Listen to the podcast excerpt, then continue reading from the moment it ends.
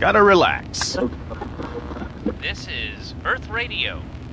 And now here's human music.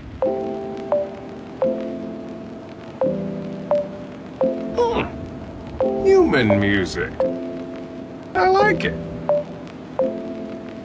不客观，很主观，带着偏见跟你聊聊。Hello，大家好，欢迎收听我们这一期的跟你聊聊。每周三在公众号和你不见不散。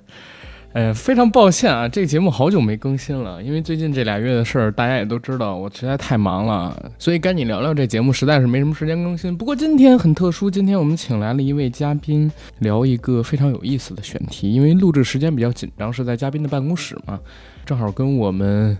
刚刚上线的蜡笔小新的节目有点冲突，我就把它改成了“赶紧聊聊”，放在公众号先更新，之后再放到播客平台上面去，先让大家听一下。否则的话，我怕这个事件本身的热度啊就不在了。这期节目呢，主要是跟大家聊一聊最近风头正劲的《蛋壳公寓》。我要自我介绍一下，我不是说等着你介绍吗？我已经说了，我是对波波，然后这。对呀，所以我就说嘛，没有那个脚本嘛，哎呀，流程我就不知道你的这个流程。我们是一个很即兴的节目，姐姐相信我啊，没事儿，随便来。现在这段，要不然我给做开场都可以，也挺好，挺有节目效果。嗯，对。然后我还是我来介绍吧。现在大家听到的，除了阿甘之外的，在这期节目里边出现的声音呢，是来自于我们今天请的嘉宾啊，大波。今天他有一个前行业从业者的身份。和我们聊一聊标题上面写的选题，聊聊以蛋壳公寓为代表的这种长租公寓最近爆雷的事儿。然后我们还是先给大家做一个梳理，告诉大家我们为什么要做这样一期节目。实际上呢，就是在最近这段时间，我遇到了两个事情，让我关注到一个叫做蛋壳公寓的公司。第一个事儿呢，就是在我们硬核电台的听友群里边，我们一共有十个听友群嘛，每个听友群里几乎在这两天。都有来自于杭州这个城市的小伙伴们提到蛋壳公寓，说有没有蛋壳公寓的受害者要一起维权，甚至还有人通过我的微信群建群建维权群，从群里边往外拉人嘛，我就搞不明白到底是怎么回事。开始我还在制止，但是后来我发现每个群里都有，这好像并不是什么导流啊，或者说恶意在这个群里边做广告之类的宣传，可能确实是有这么一个社会事件，我就开始关注。第二个事儿呢，是我最近因为我的搭档，大家也都知道，九哥他搬回张家界去了嘛，我把工作室调到了通州，我准备跟我的一个朋友去住，他是住自如的，然后他的自如现在是在劝他退租，哪怕是补偿他好像是一个月的租金，自如也愿意干，而且是给他规定了时间，要让他在什么时候退租，具体的原因我听我那哥们说，好像是因为产生了租金倒挂。而且自如现在不仅仅是针对我这朋友一个人在做这样的事情，而是在最近这一个月的时间里边，针对很多很多城市、很多很多租了自如公寓的小伙伴们都在做这件事情。我就在想，他会不会跟我了解到的之前蛋壳这个事儿有关联？然后最近这两天嘛，我就在疯狂的找有没有长租公寓的受害者。结果我们的一位热心听友啊，告诉我说，他的一个资深好友。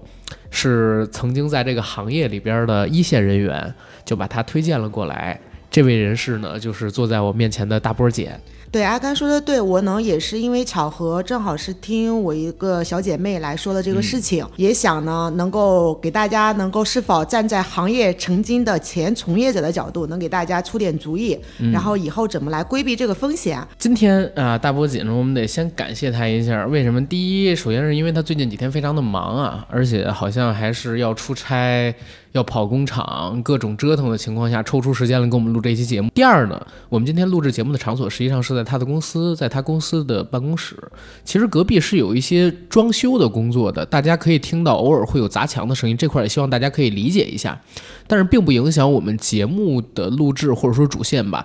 然后还是先跟大家具体聊一下蛋壳到底发生了什么事情，然后我们再从蛋壳这个事情开始扩散性的去聊我们现在要聊的这个话题，好吧？实际上是在十一月十号的时候开始有媒体爆出来说，蛋壳公寓北京总部被数百人维权，这数百人里边呢，包括退租金的租客、收房租的房东，还有蛋壳的工作人员。蛋壳的工作人员是去讨薪的，甚至在现场呢还爆发了肢体冲突。这个新闻是由中国新闻周刊。发布的。在大家关注到这个新闻之后，网上陆陆续续开始多出了很多关于蛋壳公寓的报道。实际上，从进入十一月开始，蛋壳的负面新闻就开始频繁的在微博上面登上热搜了。连央视都曾经在十一月六号的时候点名曝光蛋壳公寓，说断网、欠薪、降租金，蛋壳公寓深陷流动性危机。这是 CCTV 二财经频道发布的一条新闻。网上呢还有传言说，蛋壳的高管卷走了六个亿跑路，账面只剩下二百块钱。这是来自于麦麦上边，嗯，蛋壳公寓员工他的一个职业留言。我也不知道这个东西是真是假，一会儿我们也可以讨论一下。那蛋壳公寓，如果大家有了解的话，大家会知道它其实是国内长租公寓领域的二把手，对吧？应该是行业老二。据说是掌握着超过四十万以上的房源，而用户累计超过一百万，同时也是成交规模破百亿的一个长租公寓。那现在我们很明确的可以告诉大家，蛋壳公寓要不行了，覆盖的人群、房东、房客以及。他所欠薪的这些人吧，还有之前的这些业务合作方，其实是多达数万人的。我们其实想聊聊这个事情是怎么发生的，然后为什么会发生，它会不会作为一个引子，引起整个行业的连锁效应？然后同时，最有可能的收尾方式会以一个什么样的情况去解决？而现在已经受到经济损失的小伙伴们，该怎么样替自己去维权，或者说能用什么样的方式减少自己的损失？当然了，我这儿也说明一点，就是其实到目前为止，蛋壳方面还没有自己主动承认说自己到底遇到了多么多么严重的问题，公司是不是要不行了？所以其实刚才我自己的发言也仅仅是代表我自己，我觉得他不行了。啊，而不是说我确实掌握了什么什么资料，百分之一百可以证明，但我也愿意为我说的话负责任，对吧？有本事他们来找我，我还想火一把呢。然后我们可以聊了，对吧？我们可以聊这期节目了，姐姐。对他其实行还是不行，主要是要看他的资金链能不能缓解一下。因为一般来讲的话，长租公寓出现这种问题，通常是因为。供需关系就是不平衡了。本来我手上的房子都有租客租的满满的，那这样来讲的话呢，我的资金链是一个正常的一个范畴。我有钱进，我就有钱付给房东。但现在的这个情况，第一是我可能没钱进了，大量的退租的人，嗯，特别是到了年底这个情况可能会出现，因为公司的问题，公司裁员呀，各方面来讲的话呢，就很多人可能离开了自己所。当下在的这个城市，那他可能就会违约退房。那违约退房的情况下，就意味着运营商就再也收不到新的租金了，他没有钱去支付给房东，出现这样的一个断裂的一个情况。嗯，那他如果说是想从这个局势里面。缓过来嘛，那肯定是要有足够的资金链进入。那现在这个问题能不能解决？这个你不知道，我也不知道。有没有人接盘？对，就是有没有人愿意？第一是接盘是一个问题，第二个有没有人愿意给他给他补充资金，能够让他重新把这个资金链盘活？其实很多的行业来讲的话，不管说是这种餐饮类的行业、租赁类的行业，这种属于低频高销类的。最大的一个问题就是属于它的资金链的一个情况，它其实的资金一直是在流动的，所以呢，当它一旦流动不起来的时候，就会出现亏损，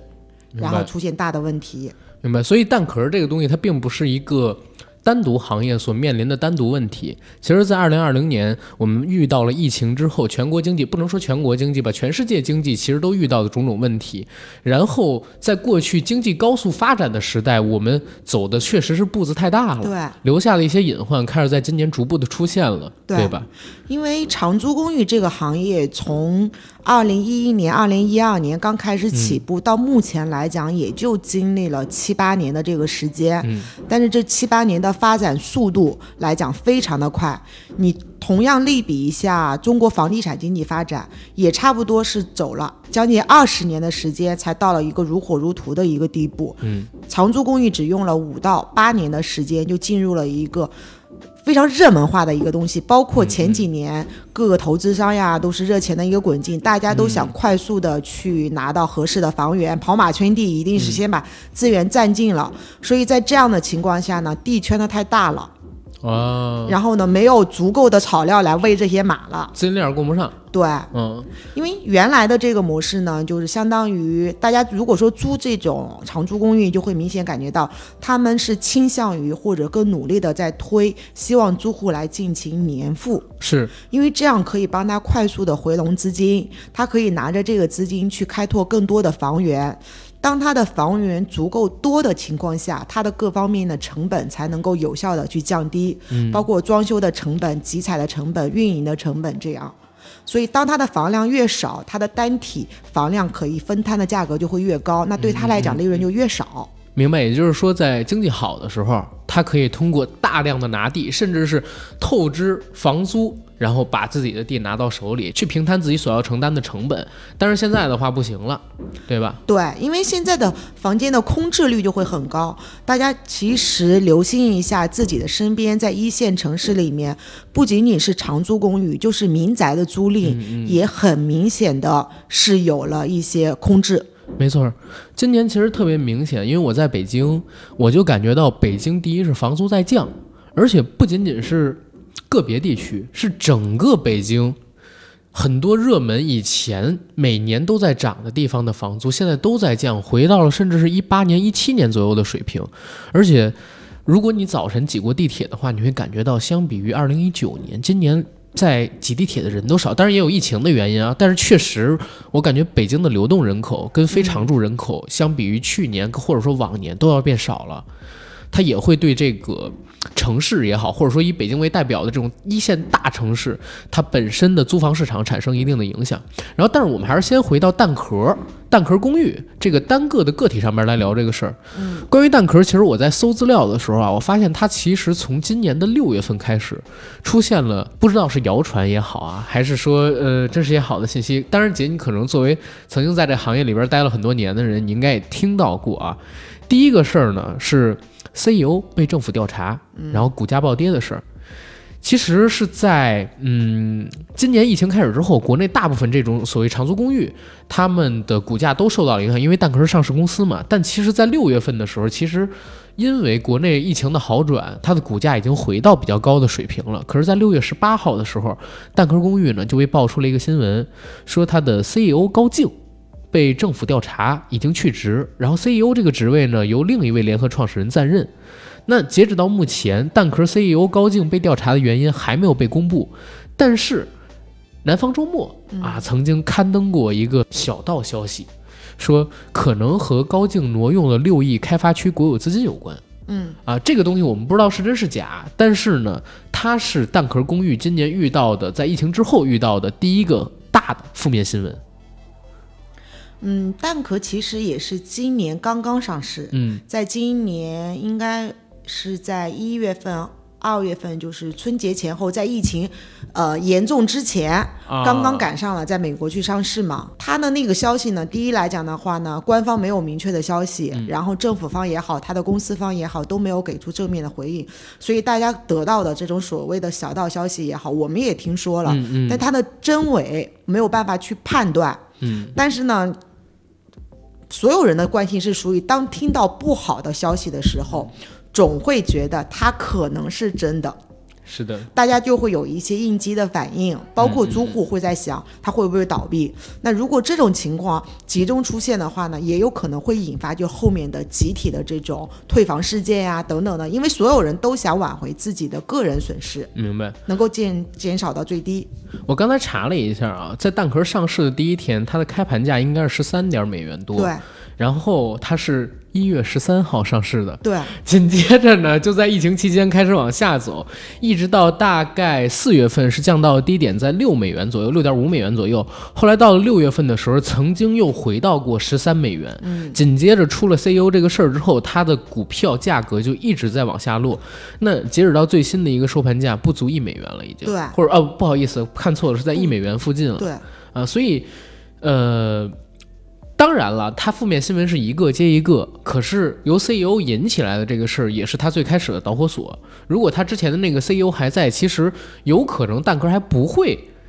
变成现在这么一个境地呢。在这过去的半年时间里边，有可能这个事情是一个催化剂，嗯，但它的其实导火索在它上市之前就已经发生了，因为在上市之前的时候，杭州就已经出现，或者北京，其实各个地方已经出现了，大家就是呃被房东驱赶，因为资金链的这个问题，资金的问题，他们其实嗯，这个上市在我们业内看来是属于呃。就是最后一搏吧，无论如何拼一下。其实上市对他们来讲并没有带来什么实质性的一个好处，因为现在还没有到那个公开的发售期，是所以来讲的话呢，也没有办法去认筹等等的这些，导致的它上市并没有给它带来好处，只是给它吸引了更多的关注。是的，因为大家发现，哎，你是行业里面排名老大的，上市了，比你规模更多的自如都没有上市，那你为什么上市了？你的你的盈利点是在哪里的？你是怎么来上的市呀？等等的。当所有人来关注它的时候，小问题就会逐渐的放大。是的，所以开始的时候，我就说到底这是幸运还是不幸运？就是它顺利的在一月初的时候上市了。为什么这么讲？因为其实因为它上市了。很多人开始关注到蛋壳公寓一直都是在亏损的，每个季度的报表都是亏损的。虽然我是因为这次的事情我才知道，哦，原来长租公寓是一个利润很低的行业，但是我从来没想过，就是这种做到行业第一、做到行业第二的这种巨头，这种行业里的巨头，实际上亏损幅度能有这么大。嗯，啊，我看到。就在今年的一季度，蛋壳爆出了的材料里边说，自己的亏损金额达到了十二个亿，这是一个普遍现象吗？对长租公寓很多人来讲的话，大家都觉得它好像就是一本万利一样的，因为这个行业从古至今都有了，在很早很早的时候就有这种所谓的二房东的这种情况。就是我房东是一直以来都有的，二房东也是随着这个发展的话，也是逐渐在有的。只是这些年，从一二年开始，大家才逐渐的把它变成了一个行业来进行一个看待嘛。嗯，这样的问题其实就存在的，它的利润真的是非常薄。传统来讲的话，所谓的二房东也好，房东也好，他其实挣的就是租金差。啊，我租。进来的价格和我租出去的价格，这个是有一个市场体系控制范围的。我不可能是说我一百块钱买进的东西，租来的东西我能够租到两百块钱，因为市场上大家也不会接受的。它没有经过像嗯工业产品那种有。再加工呀，各方面等等的，所以它的利润非常薄。这种情况下，它如果要快速的发展，各方面来讲的话，它的人员配备就会很多，它的成本就会很多。那这样来讲，摊到每一个房间里面去，它可能就没有租金差，它是一个租金倒差的这种情况。明白。其实之前我在录节目的时候，我提到过，我说我广州有一个听友，他之前一直跟我说，说他在广州的那个那叫什么？城中村里啊，有一栋楼，嗯啊，然后跟我说自己非常有钱，但是其实上次我去广州，对，他没出来，他锁不出来，所以我一直怀疑他在吹牛逼。后来我在节目里边说了这事儿之后，我有一个也在广州的听友特地给我发了条私信，就在十九号上午给我发过来的，他跟我说：“阿甘，你广东那个有栋楼的听友应该是二房东，我也是二房东，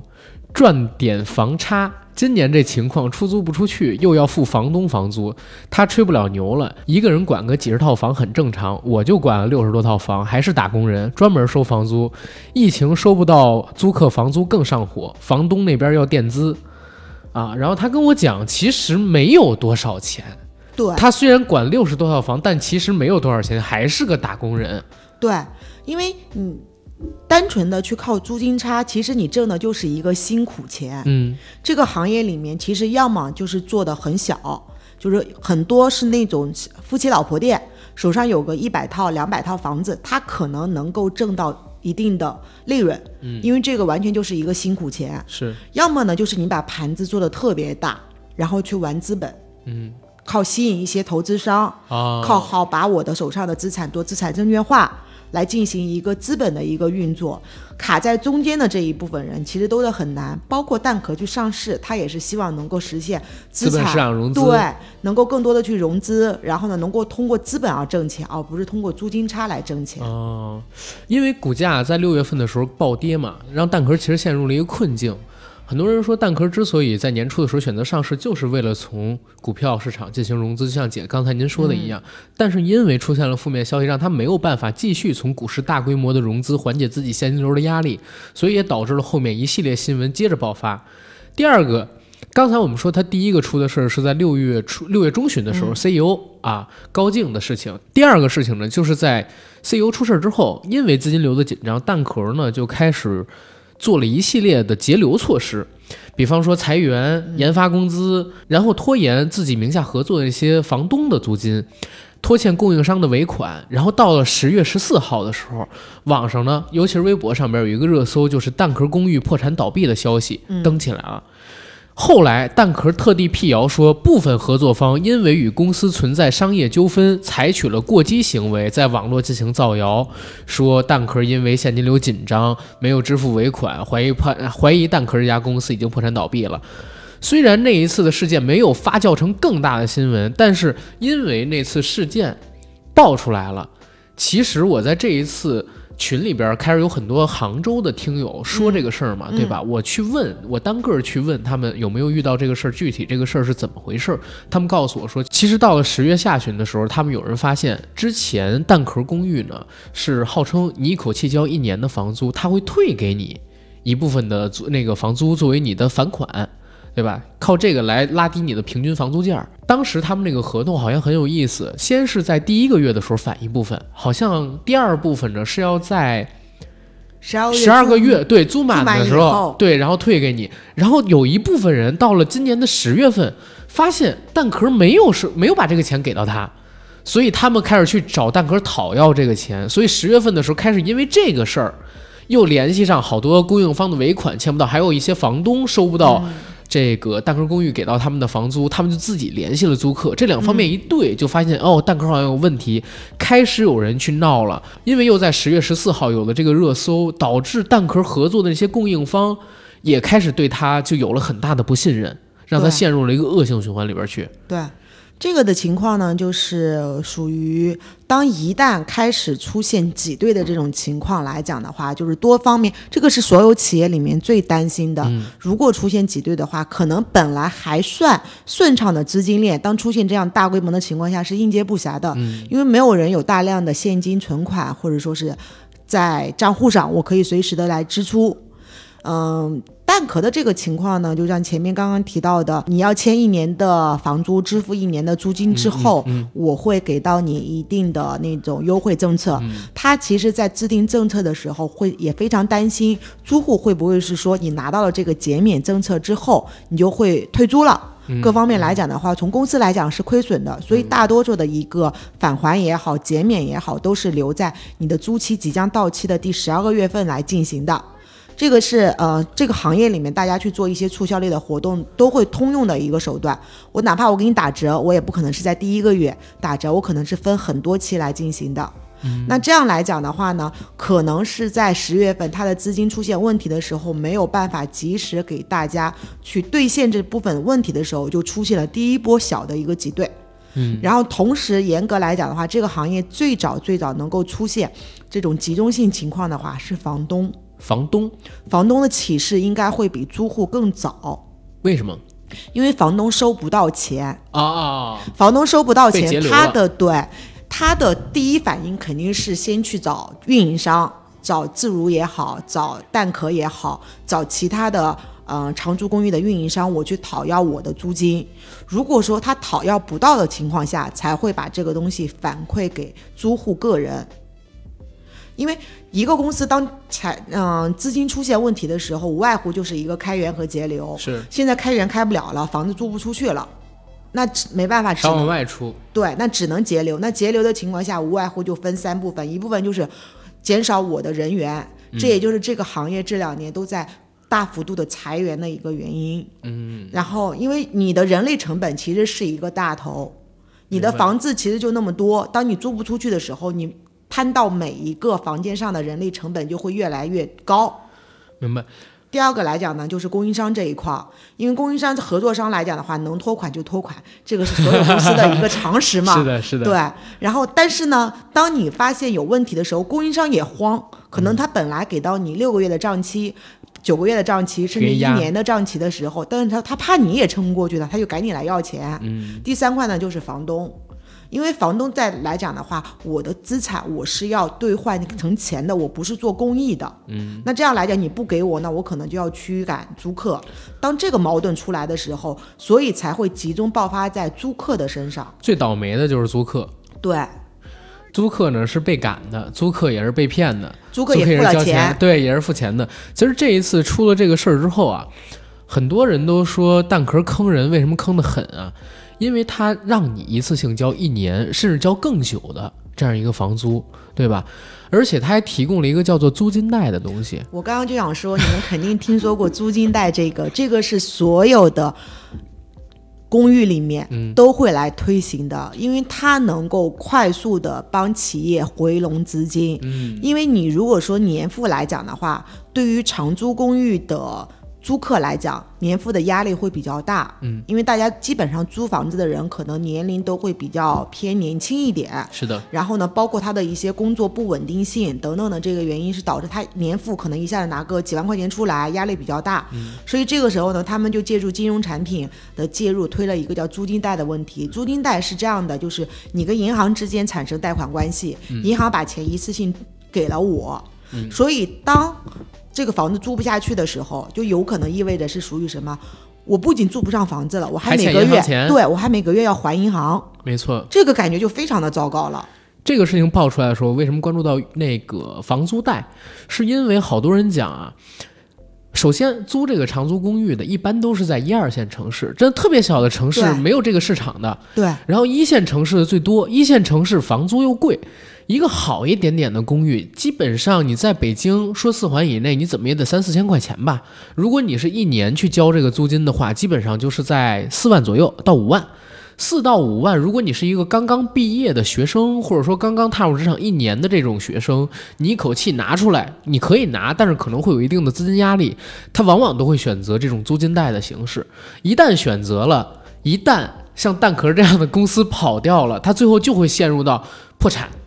真的是破产，因为他本身没有存款，所以几万块钱对他而言就是破产。然后他之前交的租金不但是没有了，相当于被骗了嘛，对吧？还欠着银行的钱，这样的这样的境况，有很多的人在向我反馈，他们遇到了，真的有像我遇到，因为我在找我为什么，呃，咱们俩共同的那个朋友会推荐大波姐你过来录我们这个节目，就是因为那天我在群里边我发了个群公告，我说咱们群里有没有在蛋壳公寓的受害者，联系我一下。如果你在北京，嗯，欢迎你过来讲讲你的故事；如果你在其他城市，欢迎给我一点文字的信息。结果真的是刚刚发出去，这十个群里边全部都是杭州跟北，真的是杭州，我也不知道为什么杭州这么严重。杭州跟北京的听友有私信我的，有直接就在群里边说的，说自己被骗了。然后有一私信我，私信的特别多，说自己刚刚毕业，真的是刚刚毕业，今年本来就业行情就不好，然后他留在了杭州，他还不是杭州人，嗯，他自己呢用租金贷的形式租了一个房子，跟自己女朋友一块儿弄。结果现在呢，上班也没上的特别好，也没什么存款，还欠了银行三万来块钱。你能想想这个东西就变得很恐怖。我不知道这些长租公寓，它之前做出这样的形式，是不是建立在对经济过于乐观、经济发展过于乐观，或者说对房价走势、房租价格的走势过于乐观的这么一个基础上才敢这么干的？还是说一开始他们就根本没在乎，或者说？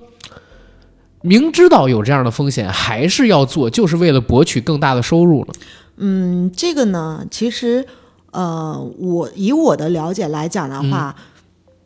不会存在是说我一开始就奔着我去坑客户的这个角度是出发的。企业是有自己的盈利模式，不挣钱的这个企业是不可能存在的。所有人做。企业都是要挣钱的，那这样来讲的情况下，推行租金贷本来呢，其实就是一个嗯比较好的一个事情，嗯，因为它就相当于我们分期付款买东西是一样的，是的你提前把那个呃东西买到了，你提前享受了，只不过是在后面按照你的一个需求来进行一个月付。但是它有一个大前提呀、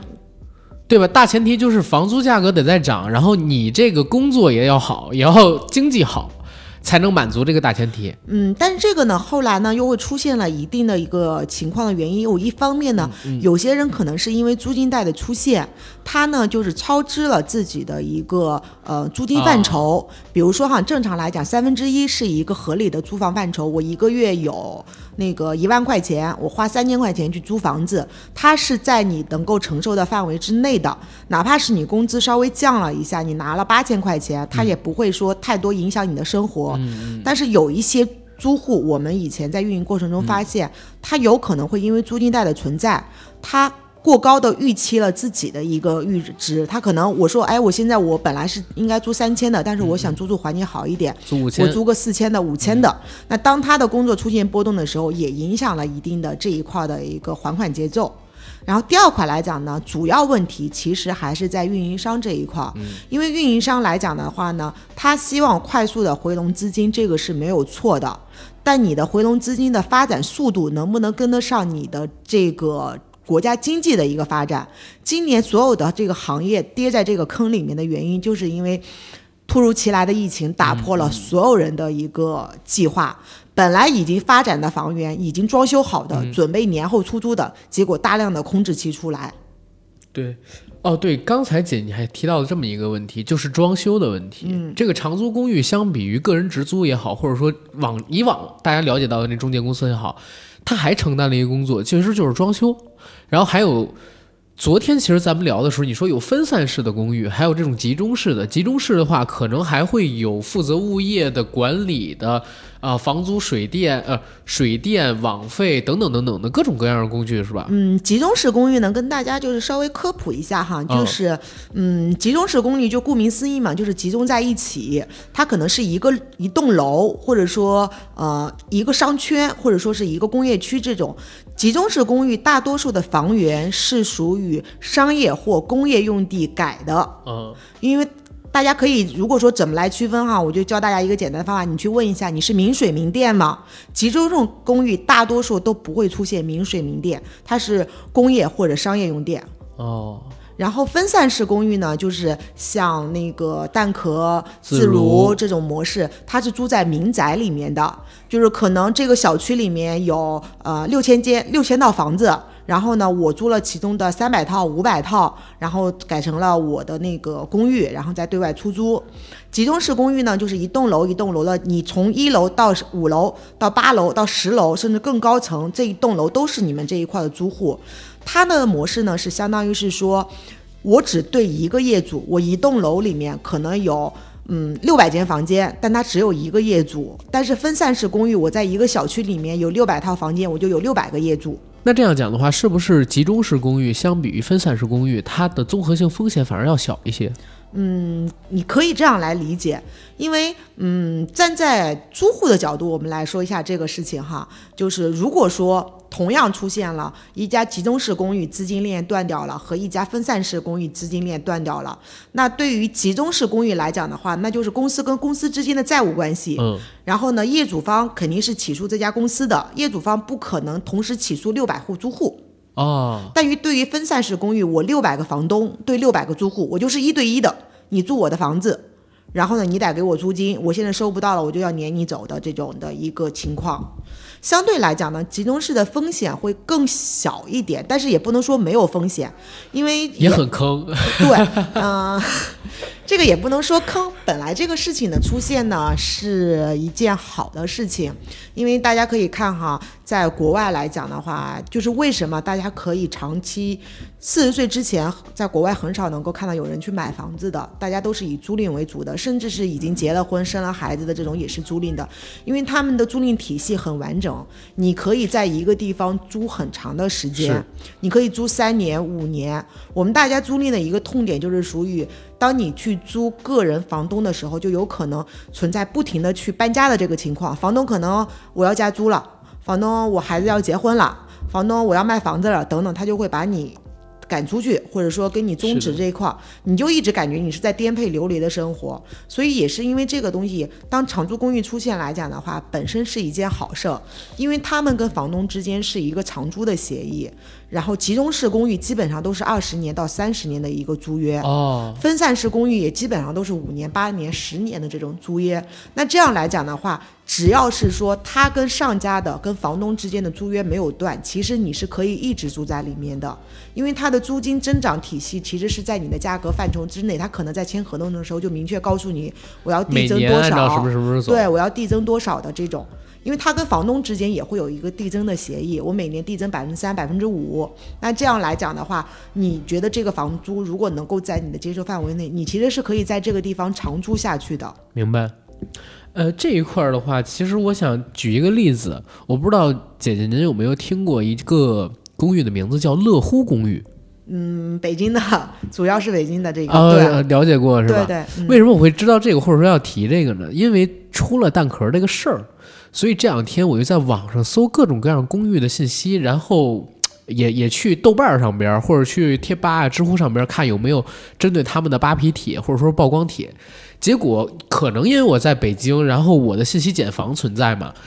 主动推给我的很多都是关于乐乎公寓的信息。这个乐乎公寓讲的是什么呢？是说它是这种集中式公寓。往往会以一个非常低的价格去吸引刚刚毕业的年轻人，或者说都市白领吧，去租他们的房子。在给你的宣传资料介绍里边，首先这房子特别漂亮，而且是按各种不同的风格给你去进行装修了。虽然平米数不大，可能说就十五平、二十平、二十五平，最多的可能就三十平，但是看起来呢还是蛮小资的。同时，在他们这个集中公寓楼里边呢，还有健身房啊，呃，还有这个公用的午餐区啊、做客区、会客区，然后聊天游戏的地方，装扮的还都不错，然后让你去住。可是当你住进去之后，你会发现有很多的问题。首先，隔音的问题。如果你旁边是一对情侣，哇，那你晚上不要睡觉了。呃，我看到很多帖子里边都是这么投诉的。对对对，这个第二一个呢，就是这个商水商电的问题，嗯啊，再有呢就是网费的问题，还有保洁费用的问题，还有物业费用的问题。其实这些费用都是独立于房租去单算的，而且远比你去直接租一个民居要高。所以实际上你把这些费用全部都摊算在一起的话，并没有便宜。嗯，因为这一块呢，其实就相当于是集中式公寓，它的价格跟这些民宅去比没有优势的一个点。是的，因为呢，第一呢，它所谓的集中式公寓来讲，肯定是保利证的是呃独立的那种，就大家独立的有自己的空间，这是跟那个分散式公寓你去合租的模式是不一样的。嗯其次，你提到的隔音问题，这是这个行业里面所有的都通病。你知道为什么吗？因为它为了降降低改造的成本，嗯，你用什么样的材料去做这个隔音墙，你做多厚，它直接牵扯到它的施工成本。哦，如果说这个隔音做得非常好，那相对来讲的话，第一，它的成本会上去；第二，工期的时间也会长。这个成本会上多少啊？嗯这要看用什么样的材料，上其实上的蛮高的。你其实可以这样来理解，嗯，我的墙是两厘两厘米厚还是三厘米厚？然后你其实直接来讲的话，第一，你的工程的时间也会高；第二，你所有的面积也会被挤兑。我举个例子来讲，如果说这一层里面它有三十间房，一间房多了一厘米的隔音墙，那也就是说三十厘米，三十厘米，就一个两个房间又要出来了。三十厘米，就哦，对对对对对，能出一个小小的夹缝，对。能放个东西。去。对它其实如果说多的这种情况下，它可能就是说它的排房量就会少。空。间利用对是为了。你比如说一共是一千八百平嗯。一层，或者说是呃有个多少平，你按照多少连墙面积和套内面积加在一起，比如说是呃十八平一平方，那我一千八百平我就可以是做呃一百个房间。嗯，然后如果说我把它的墙各加厚了，各方面来讲的话，我可能要到十九平、嗯，二十平，那你其实出来的房间就少了。明白你。房间少了之后，你的第一单房成本你会上去了，第二来讲的话，你能够收租的房子也少了，你再平摊到每个房子里面，每个房子的租金也会更多了。所以集中式公寓它为了降低它的租金，它只能是说我尽可能的把空间稍微压缩一点。这就为什么大家去看集中式公寓里面很多面积都很小。是的，除了这个之外啊，然后我还看到有很多帖子里边说隔音是一方面的问题，然后其实费用并不低是一方面的问题，再有就是它所提供的那些服务啊，其实并不优质。首先，它提供的网其实也不快。对吧？这是第一点。第二一点呢，就是你每次去找保洁或者找他们的工作人员帮自己维修一些，比如说水路的问题啊，比如说线路的问题啊，其实你很难找到人的。你交钱的时候很容易找到，但是你找他们去办事儿的时候，往往要排队，或者说要安排很久。最关键的问题是，想退的时候特别难。有很多人是住完了之后，发现就是在这个房间里边住着，跟自己当时想象的不太一样。然后当你想退出或者提前退的时候，会变得很困难，呃，为什么很困难？实际上是它有一部分的费用不退，对，哎，所以你要不然就去转，要不然就如何如何。当然这一块也有这个租客本身的问题啊，因为是你单方面是觉得这个不行，然后你想回到这个，但是也有这个长租公寓的问题。他如果要是一开始就。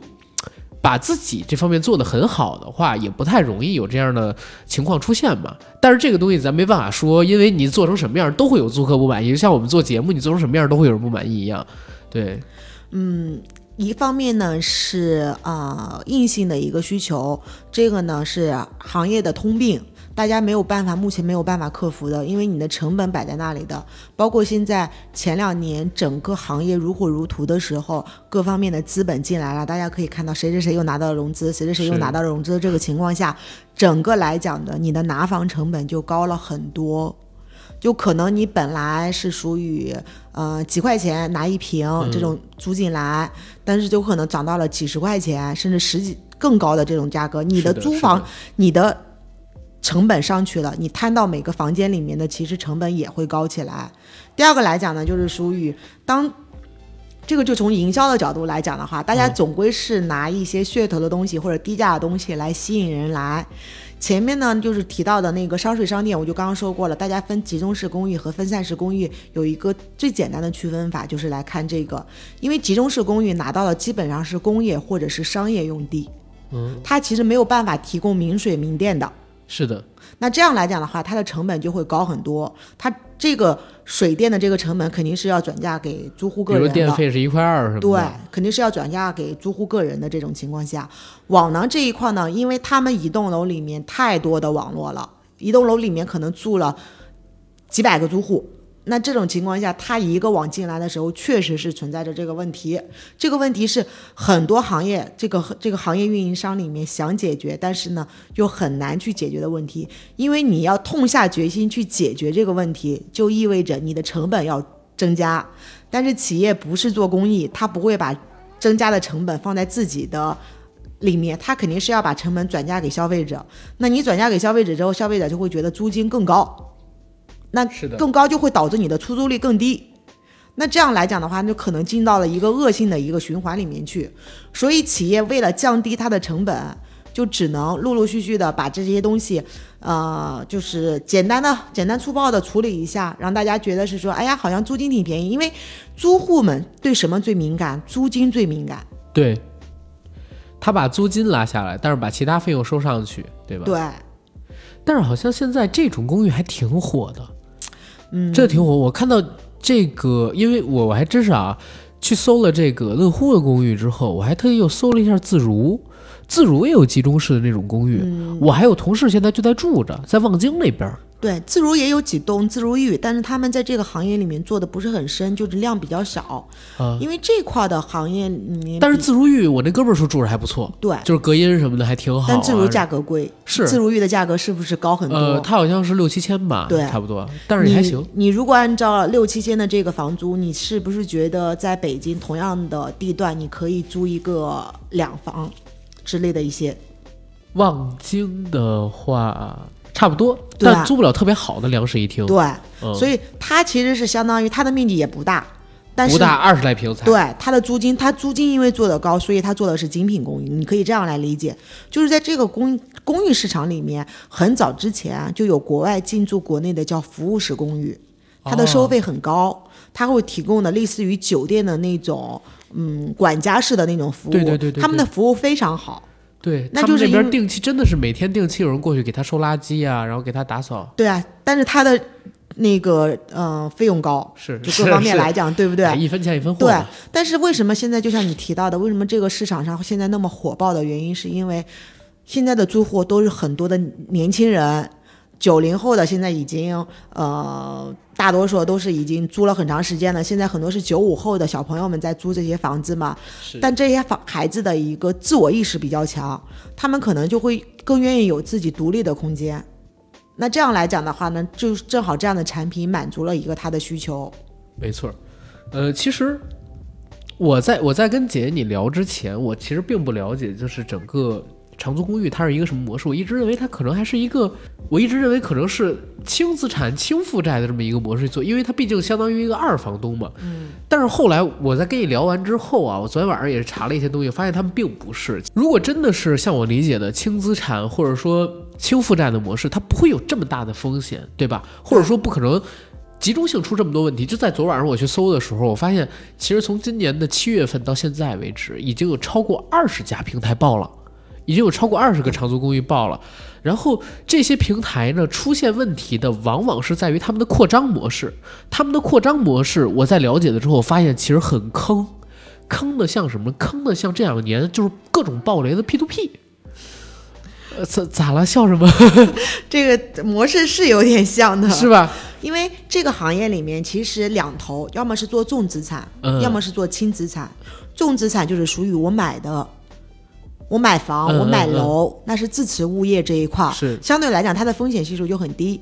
啊但是呢，它对资金成本的利用对资金成本的要求就会很高。做重资产来讲的话，对租户来讲风险系数是最小的。还有一部分呢，就完全做轻，我就是做运营、托管的这种，嗯就是我帮你来管理，房子也是你的，然后呢，租户只是我帮你找的，所有的风险是你来担，我只是提供一个运营和服务。但大多数的人都是卡在这个中间的，卡在这个中间就意味着是什么？就是属于你对资金，你本身你对资金的管控力就要很强。如果说你管控不好，那你就很有可能会出现一些问题，就像 P to P 一样，以前本来 P to P 本来就是一个还可以的产品，peer to peer，对对个人，对，它其实的 出发点应该是好的，就是相当于有一些人可能去银行很难贷出来款，是然后呢，我有一些融资的渠道，我帮你去贷。当他这个完全是一个顺利的一个情况下，他对两方都是好的。我想放更高的利息出去，你想能够快速的收到款。当他一旦说是这个中间的监管方或者运营商之间出现了一些问题，嗯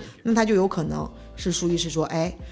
当他的资金池被放大的情况下，那他如果说管控不好，那就可能两边都会出现问题。其实我在去年年初的时候，我给一家倒闭的 P to P 公司做过破产清算的法务啊，我们当时组了一个小组去做这个事儿。然后当时我们那个组长是以前银行的一个领导，那个领导跟我们说，这就是中国版的次贷危机。对，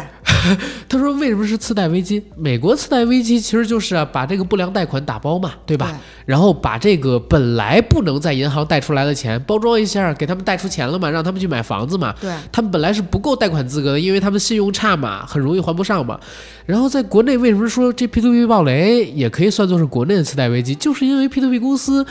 很多人发现这个模式挣钱之后啊，开始疯狂的开，而且很多小贷公司开始把自己包装成这个 P to P 公司，然后他们从大量的社会人群手里募了资金之后啊，也开始找那些原本小贷公司都不贷的人了。结果就发现哦，你自己贷出的这些人品质越来越差，还钱的可能性越来越小，就真的是一种中国版的次贷危机。对，当因为因为这些事情出现的时候，大量的人还不上的这个情况下，就会提到了像那种挤兑的事件出来我要着急来弄。包括嗯，上个月或者刚刚叫停的蚂蚁金服的上市，嗯，其实放大了来讲，大家对它的担心也会是出现这种，因为它是信用贷。对它其实最大的问题是，它跟其实长租公寓的问题是一样的，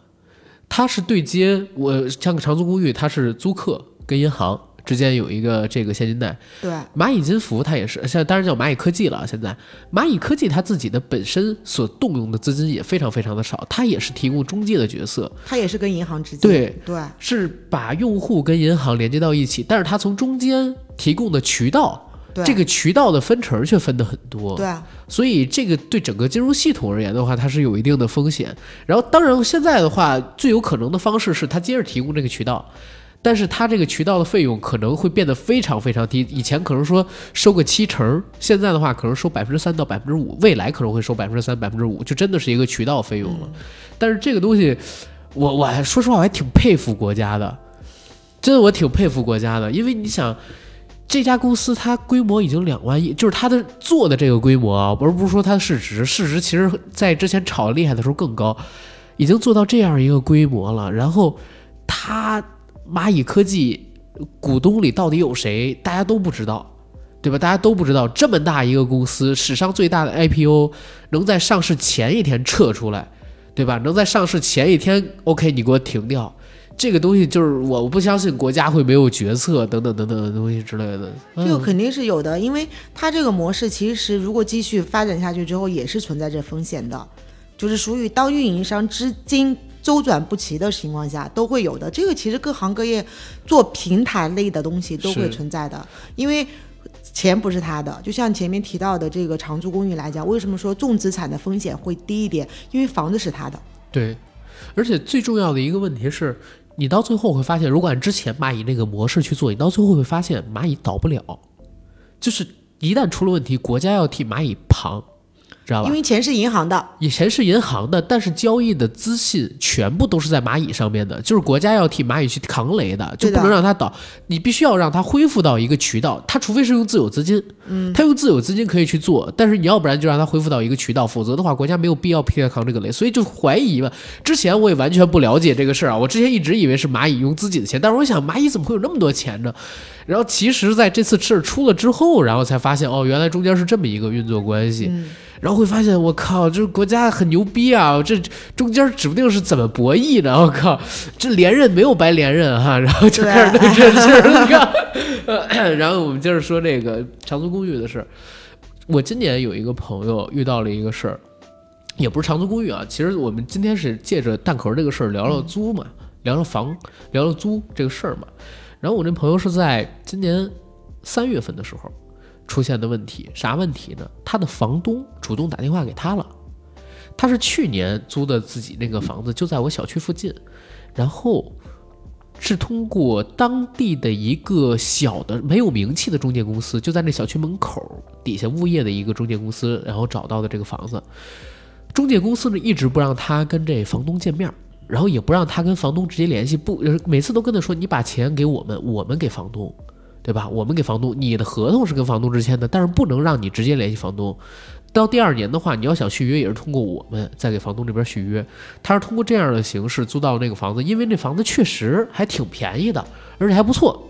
那租到了之后，为什么在三月份的时候，这房东主动联系他了呢？是因为中介跑了。中介跑了，然后房东打给他，他才发现自己遇到了什么样的问题。他是去年五月份还是六月份租的这个房子，他租了两年。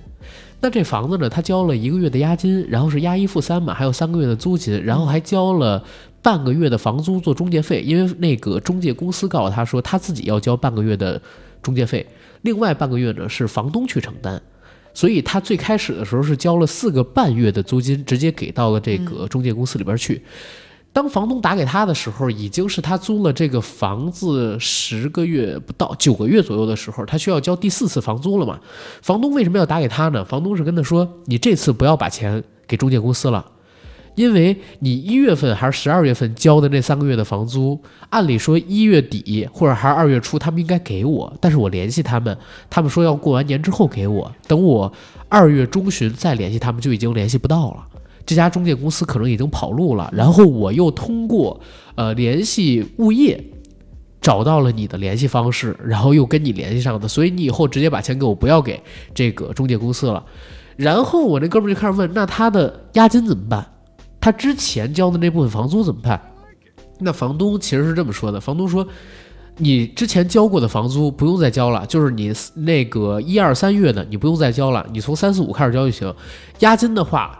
房子到期我也没法退给你，因为我也没有收到这个钱、啊。然后更神奇的是啥？他俩一对呀、发现问题很大。你比如说，呃，我忘了我那哥们儿具体多少钱租的。你比如说我这哥们儿是五千，跟中介公司签的合同，每月交五千，对吧？但是中介公司呢，每月给到房东的钱是四千八，他跟房东说这个房子是以四千八的价格租出去的，所以每个月有两百块钱就落到了中介公司手里，而且呢，他跟房东说没有中介费，但是有两个月的免租期，这俩月的免租期呢就是他们的中介费，但是他跟我的朋友就是租房的人说是有中介费的，也就是说他收了两个半月的租金作为自己这个中介公司的中介费。那两个半月的租金，再加上每月两百块钱的一个差额，一年下来的话，就已经，像这个房子如果是五千块钱房租，一年下的是六万嘛，对吧？再算上他卷走的啊啊，那三个月的租金一万五，就他什么都没干，只是提供了一个这样的中介服务。他大概从这笔单子里边，我按一年算，虽然他们签的是两年，但是我按一年算，他其实拿走了三万块钱。房东也没有拿到他们这么多，好像，嗯，就是这个事儿出了之后，他还想过去报警，找到当地派出所，到了当地派出所那天还是我陪他去，我开车带他去的，结果呢，警察管不了这个事儿，嗯，警察管不了，为什么？因为首先房东人也在，房东也没有骗你的钱，中介公司跑路了，你也没有中介公司的联系方式，而且你这个金额吧，其实，在房东这边不是，其实在这个法律上边是有漏洞的。法律上边是有漏洞的，你完全可以不把钱给这个房给这个中介公司。如果你强烈要求的话，中介公司也不能扣这个钱。而且最神的是，他们俩因为都没怎么租过房，最后发现是啥？为什么每一次是要先把钱给这个中介公司啊？原来中介公司啊是说这房还没有租出去，在最开始的时候。但是他手里边有这个房东当时的那个房本什么的信息，所以他才有每月两个免租期等等等等的东西嘛。后来应该是租了一个月以后，才跟这个房东说房子给租出去了，然后每个月给这个呃每每个季度开始给房东交钱，但是。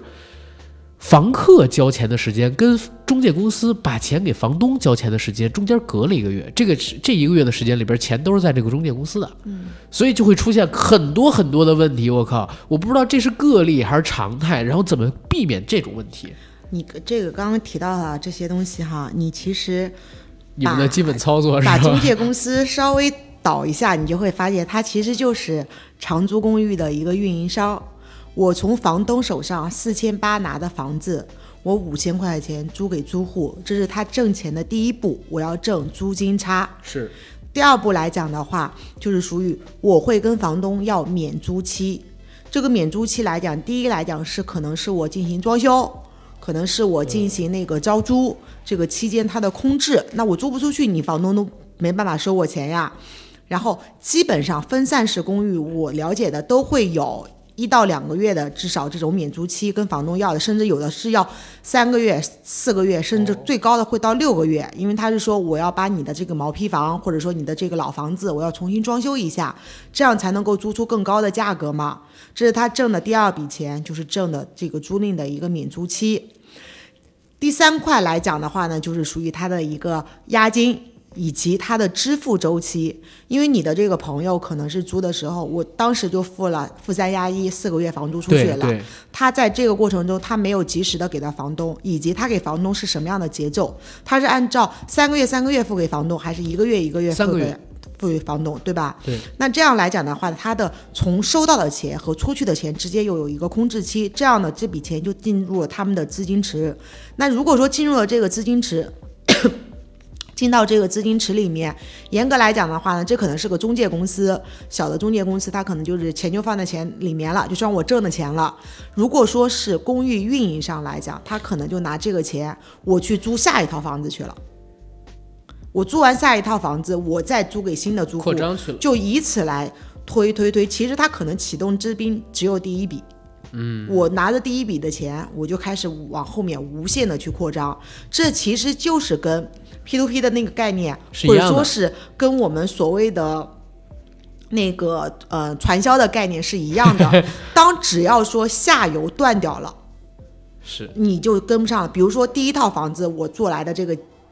那个租进来的这个房子，我现在租不出去了，我收不到钱了，那有可能我第二套、第三套就是连锁性的一个反应，对，一个连不是全收不上来了，可能收上来之后，但是我不足以支付我上面的那一产生的房东的那一部分的了。啊，因为你本身投入的资金不是属于这十套十十套房子是你实打实租来的，你十套房子里面，第二套是用第一套房子中间的空置的租金租的，第三套是用第二套房子中间空置的资金租的。他用流动的钱加了杠杆，对，对，你这种能下来之后，所以当出现哎，可能第一套租不租不出去的时候没关系的，我挣的钱或者说是我其他的一些现金我还能够补得上。当如果说你十套房子里面有五套你都租不出去了，那你的资金就不行了。嗯，所以这个中介也有可能是因为这样的一个模式。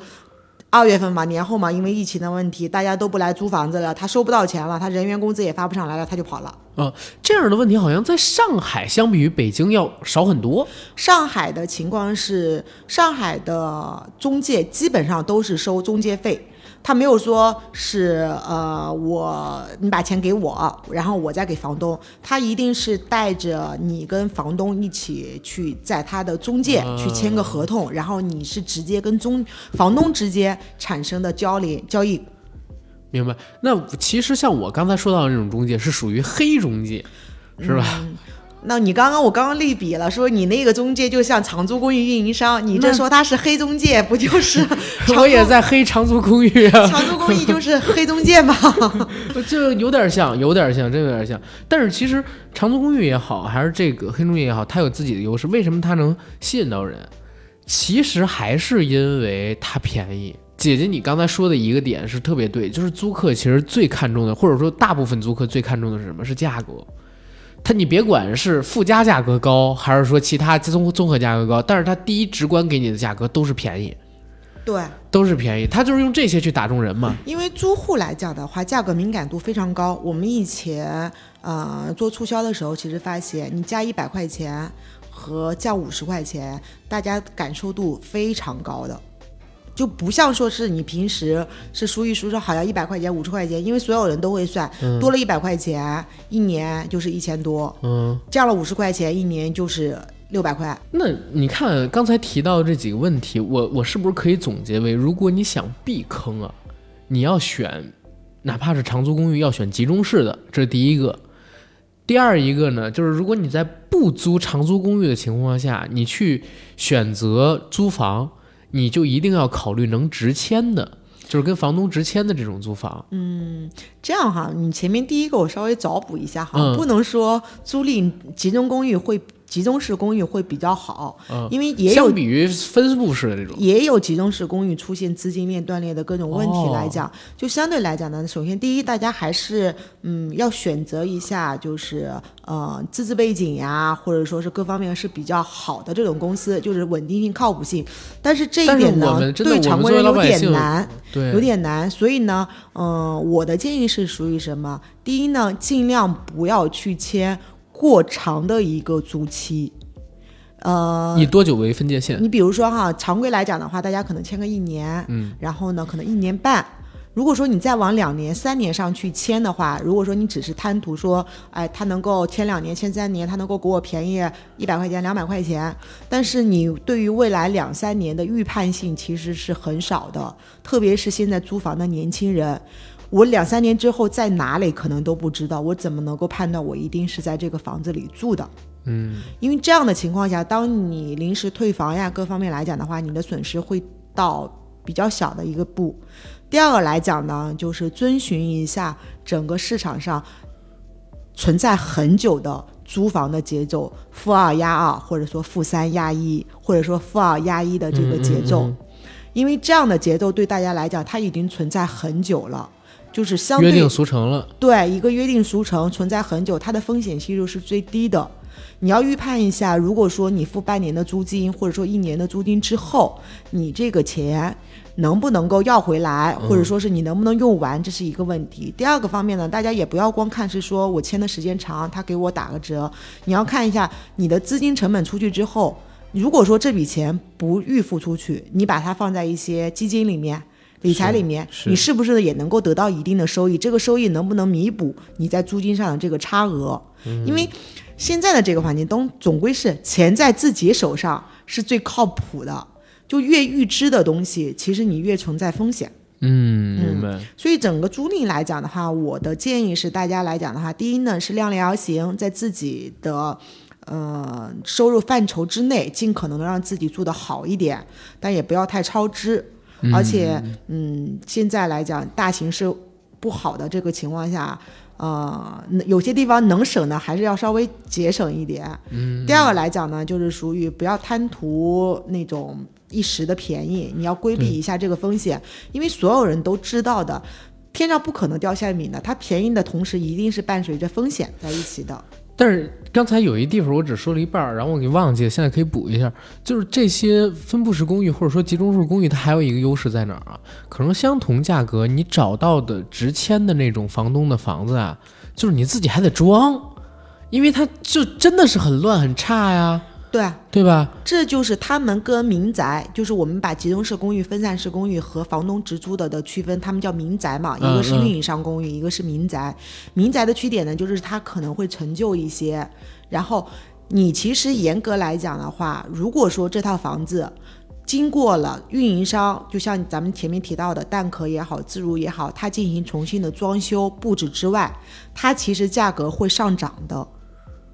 就同样地段、同样房型，它一定是有价格会上涨的。这个上涨其实就是你在为它的装修去买单。其实就是我们得告诉自己，一分钱一分货。你要不然呢，你就租一便宜点儿的、脏一点儿的；要不然呢，你就 多花点钱住一那啥的。你要是想又想便宜，然后又住到这样，那你就自己承担一个装修费用。对，其实严格来讲呢，你这样来理解，集中式公寓它的存在的一个点就是省心。就第一，嗯它是帮房东省心，你不用频繁的去招租。他操心啊，他替隔壁的小情侣操心啊，对不对？对于房东，我是说，对于房东来讲是 第二，对于租户来讲的话也是省心，你不用去装修，你也不用说是频繁于搬家，他其实挣的就是这种操心的钱。是但是呢，挣着这个操心的钱，盘子大了之后就变成了操白粉的钱了，是行了。明白。然后第二一个其实是真的提醒大家，因为刚才我们已经聊过，就是有关于这个现金贷、房租贷对，这个问题嗯对，大家一定要在签合同，哪怕你真的选择去住这种公寓啊，就是也一定要看清楚合同里边有没有关于这种租金贷的条款，因为有一些地方他为了跑马圈地，就是想快速的收你这个房租嘛，对吧强？制性的。强制性的，或者说它会隐晦的加在合同里边有这些条款，对吧？哦对你必须得关注。在这里，我给大家提个醒哈，就是有一些公寓会为了是说能够回笼更多的资金，他们会跟你说，你跟我签合同的时候签两年甚至三年的租金贷，但是你的房子可以只租一年到期，我不算你违约。大家一定要规避这个风险，一定要坚定的说不。因为一旦说是签了两到三年之间，是你和银行之间有两到三年的债务关系，未来的那个剩下的一年或者两年，他能不能还是一个问题。第二，他能不能还得上也是一个问题。但是姐，这刚才说到的是我能想到的仅有的几个建议了，你有没有什么建议是给这些朋友们的？嗯，对于租赁来讲的话呢，唉，严格来讲呢，怎么说呢？就租赁市场，你啊其实。也就是说，从古至今都存在着，但是这个呢，也都是属于各种混乱，也都有，完全说是干干净净的呀，所以规规矩矩的都很难。包括你跟房东之间直签，也会遇到很多糟心的事情嘛。嗯那这样来讲呢，嗯，我可能这样说有点欠 欠欠打哈，嗯 但是主要来讲，第一呢是属于大家，嗯，还是得看运气。第二个来讲呢，就是这个这个真的跟运是是是是真的是跟运气有关，有可能有的人在租房子的过程中遇到的都是蛮好的房东。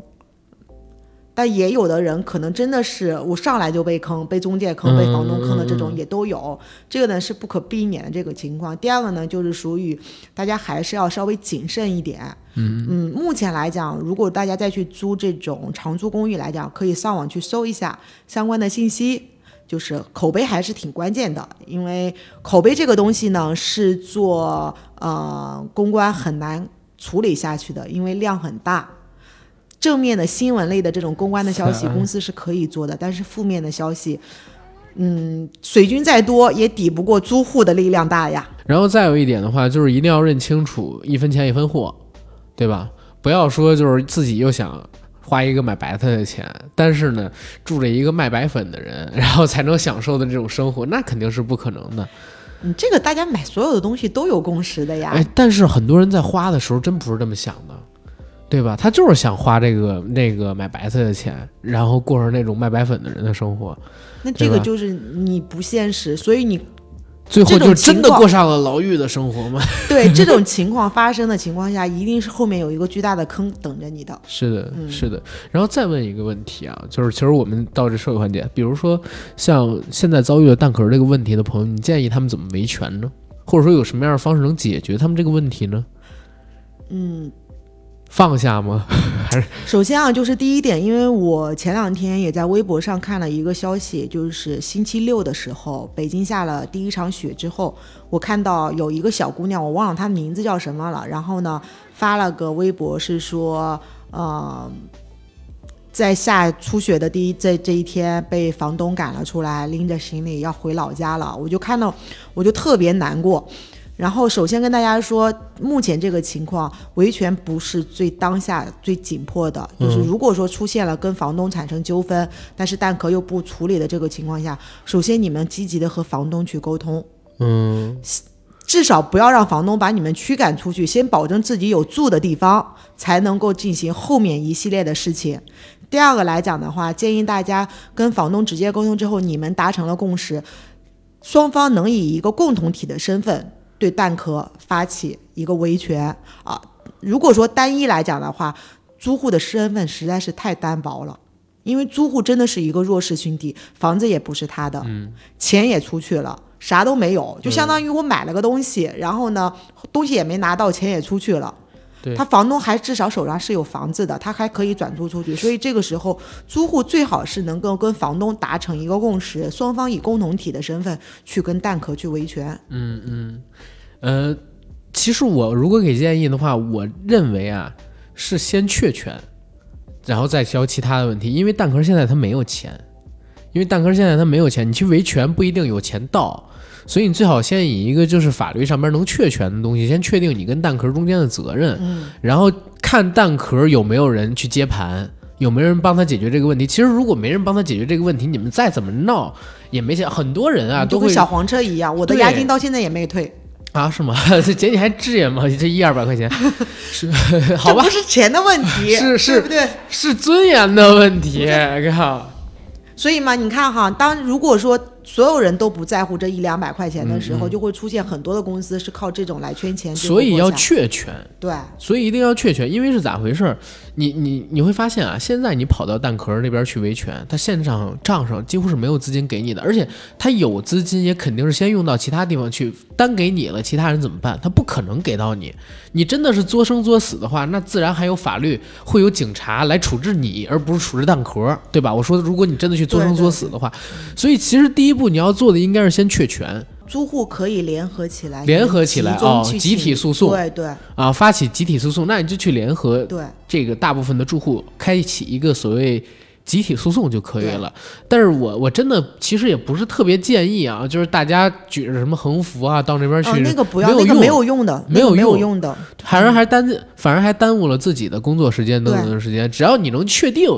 你和蛋壳中间这个法律责任就 OK 了，对吧？然后其实能做的事情很少，就是看后边有没有人给他接盘，哦，因为这个还有一个没钱了。嗯还有一个提醒要跟大家说一下哈，如果签的有租金贷的朋友们，嗯请及时跟银行联系，告知银行这个事情。因为如果说蛋壳没有及时去帮你们偿还你们的租金贷的话，会影响你的征信的。啊、因为他们是跟银行直签，对，嗯。租户是跟银行直接直签的，所以这个情况一定要及时跟你的银行去沟通，跟你的银行分反馈，因为这不是个别事件，这是群体性事件，银行是会有应对措施的。这一点最坑的就是属于是租户欠个人的钱，是。然后呢，钱呢其实全部给了蛋壳了，对。啊，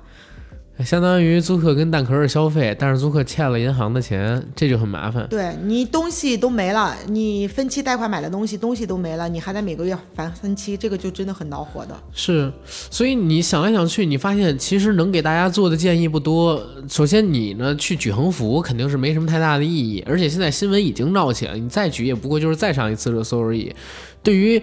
让蛋壳回笼资金也没有任何的作用。其实现在真的最有用的话，就是像刚才姐姐所提议的，搞一个集体诉讼，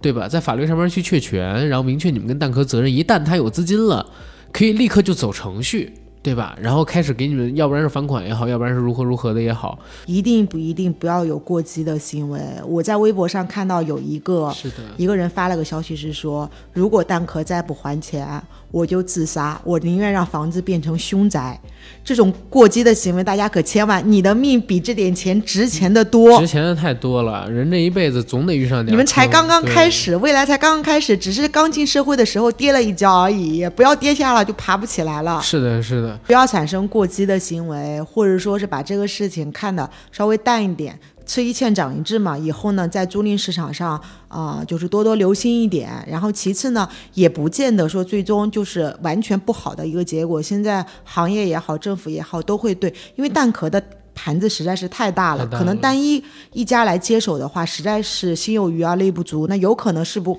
可能按照区域来进行一些拆分，然后各个方面来讲。其实我们这个节目如果做出去的话，我是想做几个呼吁。第一个呼吁就是像姐你刚才说的，就是这些已经受害的人啊，千万别做什么过激行为。你别管是对自己的伤残也好，还是说对蛋壳这家公司你做出什么不理智的行为也好，都不要做。对吧？这种不理智的行为肯定是我们尽量呼吁大家不要去做的。这是第一个事儿。第二个事儿呢，合理合法的去进行维权，发起集体诉讼，这可能是最靠谱的一个方式。然后第三一点呢，就是其实大家还是要放宽心态，对吧？然后先接受这个事情，然后用一个比较，在我看来比较平和的心态去处理跟接受这个事情之后，先恢复自己到正常的工作跟生活当中去。